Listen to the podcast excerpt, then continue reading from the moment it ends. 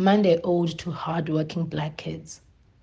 You know failure, and it is as intimate as sharing stale bread with your siblings. You know living without for weeks so that you can go to camp with other kids.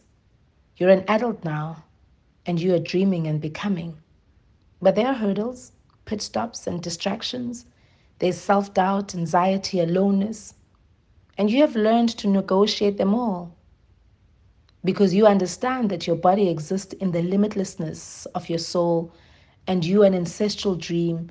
Your grandmother was the possibility and you are the reality. You are never alone. With you lives decades of black dreams.